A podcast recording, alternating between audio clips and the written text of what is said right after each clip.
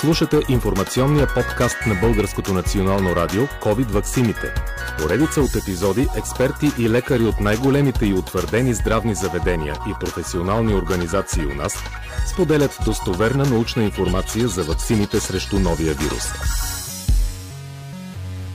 Вие сте с подкаста на Българското национално радио COVID ваксините. Аз съм Гергана Хрищева. Наши гости са доктор Владимир Сотиров, клиничен психиатър, практикуващ в Център адаптация в столицата и доктор Велислава Донкина, клиничен психолог. Ваксините и българите, битката за здраве или битката за свобода, или страха от неизвестното, или друг феномен.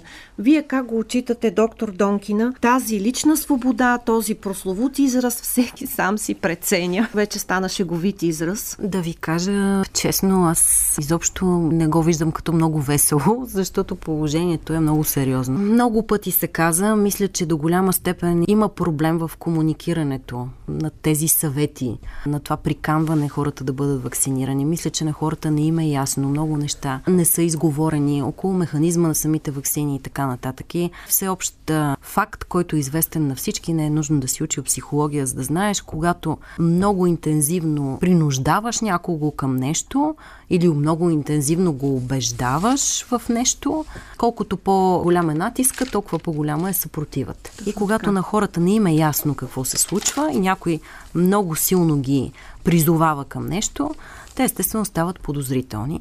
Това се разиграва още повече на фона на българската идентичност. Българин е една принципно недоверчива душа, която има и в историческия си опит много основания, има т.е. много негативен опит има основания да не вярва, много неща е преживял, много социални моменти, в които се е казвало едно, а всъщност се е случвало друго. Не знам защо се сетих за това аварията в Чернобил. Така че е, това също трябва да бъде отчитано. И мисля, че ако още повече се изтеглим, за да видим глобалната картина и нещо друго, особено ясно е, че големия проблем е свързан с РНК ваксините, с новите технологии и големия страх около тях как точно действат, наистина ли са толкова нови, какво се случва и така нататък. В интерес на истината, по случайност, работейки в хематологията, в моята сфера, но все пак с досък до нея, аз случайно знам, че тази технология е много интензивно разработвана последните 15 на 12, 10, горе-долу години.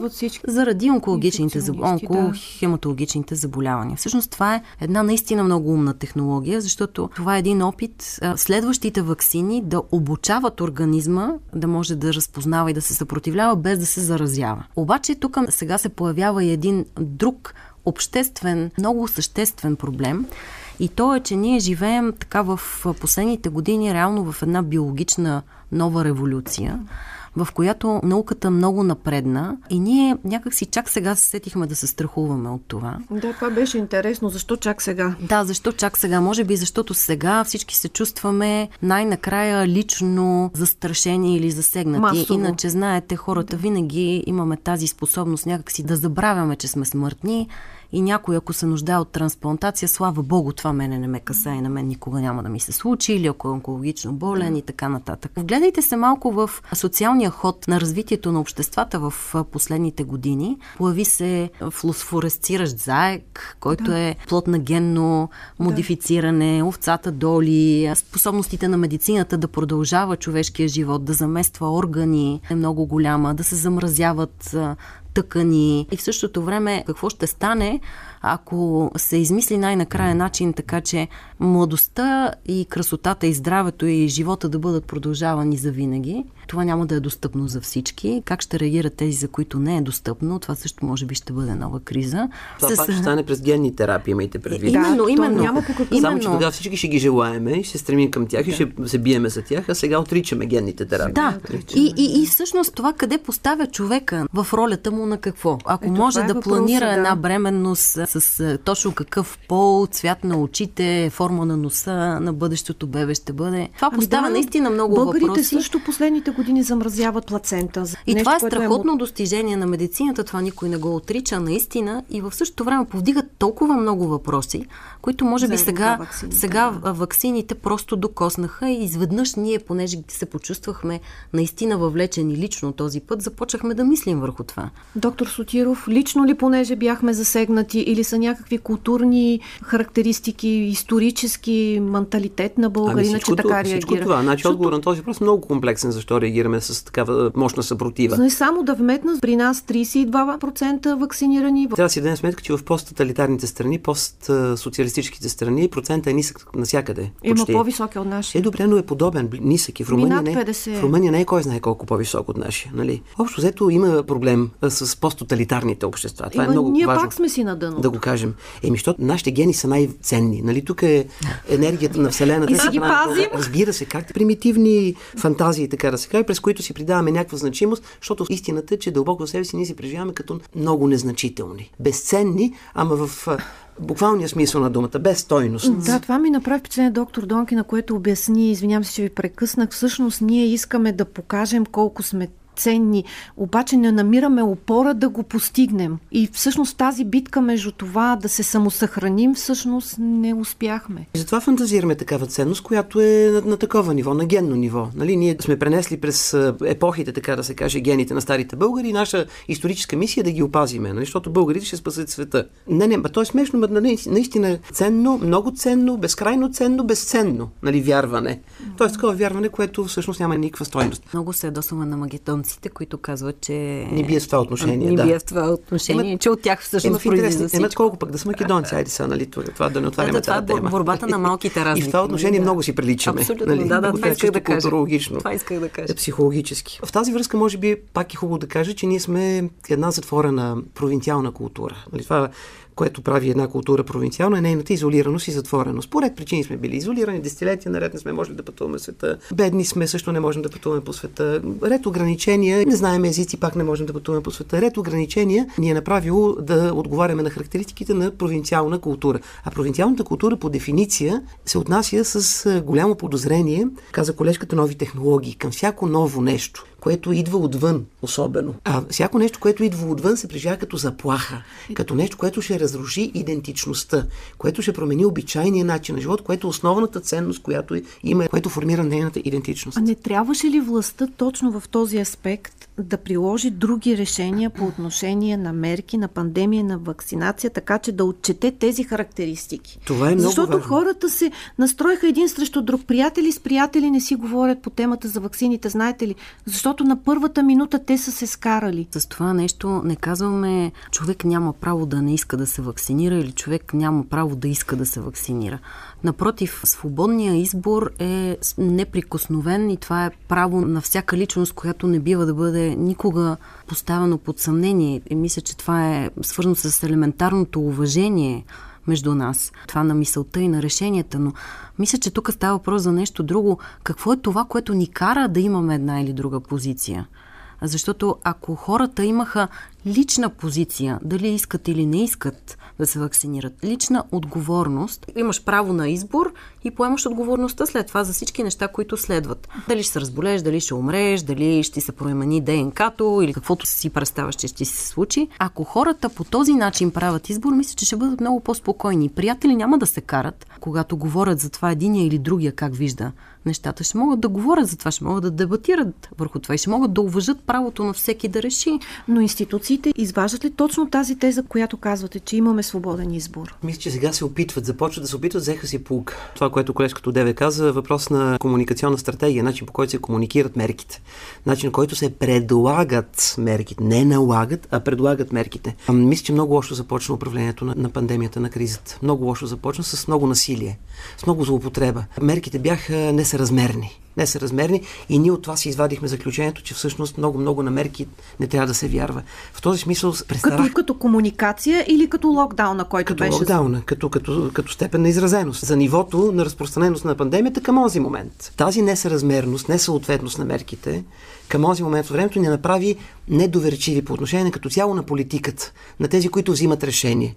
И ние от тук нататък си извадихме пуката, бе, всъщност, че нещата са такива, каквито те се опитват да ги представят. Както властта. И се активира това, кое... А, именно. Тази склонност ние да се отнасяме с недоверие към властниците, защото властниците систематично злоупотребяват с нашия интерес. И има втори план, втори дневен ред, така да се каже, който обслужва интересите на властта, но не обслужва интересите на хората. Ние сме формирани с това вярване. И сега как да подходи властта според според вас, доктор? Ами меко, като умекне. Това, което сега Сербезова се опитва да прави, тя пак манипулира, пак демагогства, ама по един много мек начин. Така се прави.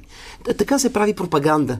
Внимателно, с грижа, с внимание, деликатно. Нали, пак ще ни подхлъзне, така да се каже. Пак ще се опита да и ще го успее да го направи, защото има, така да се каже, усет към това как се прави по добър начин, не през насилие, а през мека манипулация. През внимание, през грижа, през подканяне, през молба дори, ако щете, по човешки начин. Не по рязък, остър, брутален начин, по който принципно мъжете го правят. Нали? Сега тук пак сексиско малко въвеждаме. Има и жени, които по мъжки начин го правят. Така ще бъде. Няма как да бъде друго яче, така ще бъде. Това е решението без да се обяснява, без да се обсъждат альтернативи, без да се признава това, което и колежката каза, правото на свободен избор. Никой не бива изобщо да намеква, че в тази посока може да се предприемат някакви административни действия, да ни принудят. Въпреки, че зелени сертификат е точно такава принуда. Кажете... Лично аз нямам никакви проблеми с вакцините. Ма никакви проблеми нямам с вакцините. Не съм се вакцинирал, защото съм преболедувал, но ако трябваше да се вакцинирам, за да си заведа децата в Дисниленд Париж, защото съм им обещал, и ако това е решението да го направя, ще го направя. Няма да имам никаква драма с това. Ето това, например, е много лош повод да се направи. Човек би трябвало да го направи, защото Именно. така е решил, а не защото му се налага. Това е принуда. Това вече отново е принуда и аз затова протестирам, така да се каже. Но това е зеления сертификат отново. Аз за да мога да отида, за да пътувам, трябва да имам зелен сертификат. За да имам зелен сертификат трябва да се вакцинирам не защото съм го избрал за себе си по убеждение и съм открил ползите за себе си от това и съм решил по този начин да се предпазвам от болестта и да допринасям за благополучието на общността, а защото съм принуден и нямам избор всъщност. И от това се поражда моя протест и моята съпротива срещу мерките. Защото аз съм жертва и моите права граждански права, права на индивид, който е свободен да избира за себе си, да прави свободни избори и решения за живота си, всъщност са ограничени. Имаме ли всъщност свободен избор, доктор Сотиров? Практически не. Ако ние искаме сега да живееме, да си върнем живота обратно, това, което те казаха, вакцинирайте се и ще си върнете живота обратно, също сега се оказва, че ние трябва да поискаме разрешение от властта да получим мандат, за да правим определено нещо, да пътувам. Нали? Тя ми казва при какви условия това право ще ми бъде гарантирано. Аз трябва да се допитам, мога ли да отида до Франция на екскурзия? Властта ми казва, можеш да отидеш само ако си послушен, добър и направиш това, което аз ти каза да направиш. Ако си добро дете, нали, и се вакцинираш. Тоест, я покажи езичето, я вземи това лекарство, направи тази инжекция. Какви последици ще има това върху нас като хора? тези забрани. В парламента дебатираха 6 часа да влизат или не с зелен сертификат. Възраждане се обявява против ваксините, експерименталните течности в тях, пък в същото време половината сигурно са вакцинирани. И какво дава това на обществото отново? Вижте, отново мерките не са съобразени с народопсихологията, с особеностите на нашето общество. Това, което и колежката говори. Австралийците си австралийци, те са научени, а, така и да Джокович се каже. темата да вкараме. Те са, те са научени да се подчиняват, защото там властта така се е справила с това общество. Е все пак началото му е от каторжни художници поставено. В този смисъл властта се научила още от... Да си ги контролира. От, от, от самото начало, през много силови мерки, да, да управлява, но тя е доказала властта във времето, че мерките, които предприема, наистина са в интерес на хората и хората са научили да и вярват. Това, което тук при нас не се е случило, защо? Защо сме малтретирани? Защото с нас системно е злоупотребявано. Последните поколения австралийци са видели ползите от това да се доверяват на властта.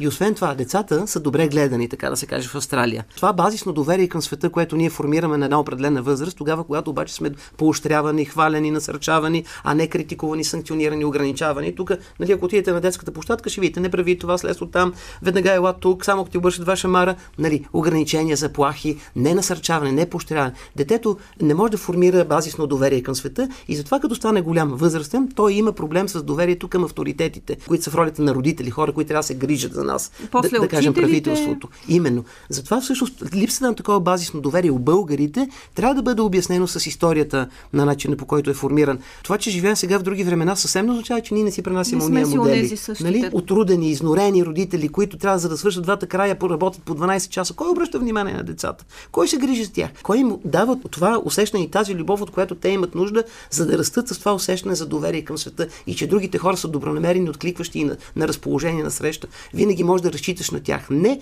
те са отсъстващи, няма ги. Ако са тук, трябва да се страхуваш от тях и трябва да си послушен. Доброто дете е послушно дете. Добрият гражданин е послушен гражданин. Ние имаме проблем с това. Ние знаеме, че с нас се злоупотребява, научили сме се на това от невръстна възраст и затова всъщност сега не можем да се довериме и на властта, която се опитва да покаже, че се грижи за нас. Много хубаво го казахте, доктор Донкина. Според вас, ето този българин, който още от миналото някакви модели е запазил. Сега, макар и по-добре осигурен, можеш да пътува. В същото време продължаваш да бъде мнителен, да бъде човек, който счита, че ще го излъжа, че държавата, властта, институциите, всички са против него, корумпирани са, искат му пари за нещо, за което не трябва и попада в пандемията.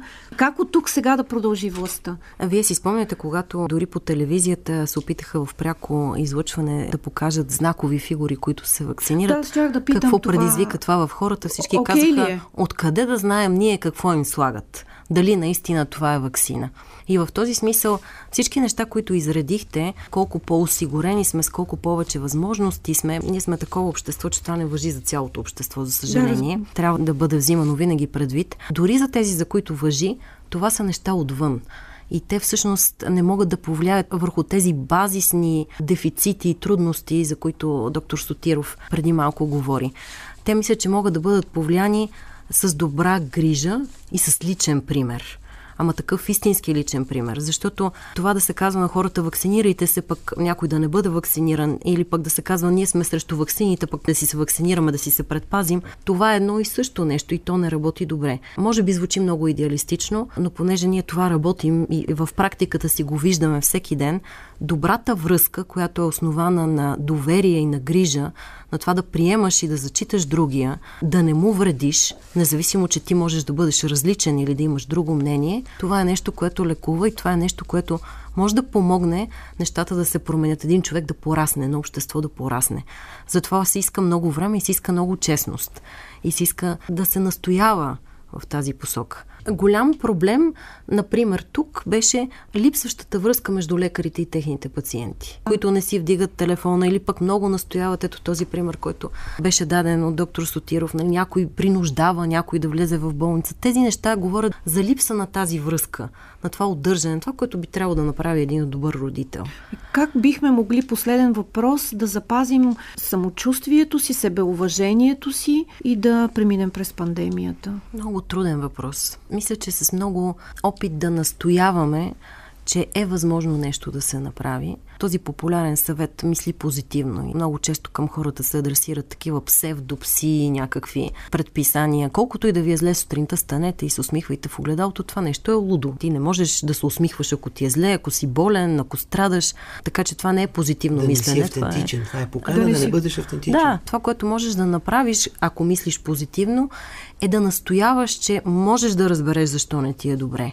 Че можеш да намериш някой, който да не те излъже и че ако сега този те излъгал това нещото, целият свят е лош и са лъжци всички, а просто може би защото с този човек не се е получило или той не е окей, okay, че може нещо да се направи, че ти можеш да разбереш и да промениш нещата така, че да бъде малко по-добре, че има на кого да се вярва и че света по-скоро, може би звучи наистина много идеалистично в днешно време, но по-скоро е едно добро място, в което има добри хора.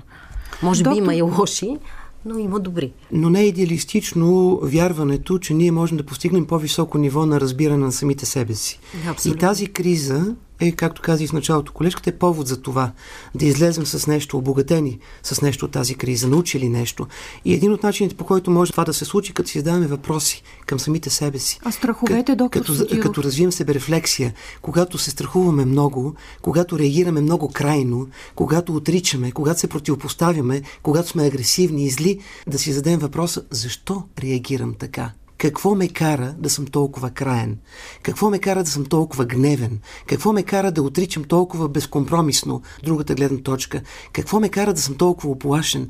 Да върнем към себе си, да разберем себе си. Това е нещо, което ние можем да правим. Това е нещо, което можем и да променим. Ние можем да променим себе си. Ние не можем да променим другите, но можем, ако изобщо нещо можем да променим в този свят, то това сме самите ние, себе си. Малко, мъничко, част от себе си да променим. Начина по който разбираме себе си, тази промяна да постигнем през тази криза, задавайки въпрос. Това е начин да управляваме и проблемните си реакции, спирайки и задавайки си въпроса защо се държа по начина по който се държа. Много ви благодаря на двамата. Вие бяхте с подкаста на Българското национално радио COVID ваксините.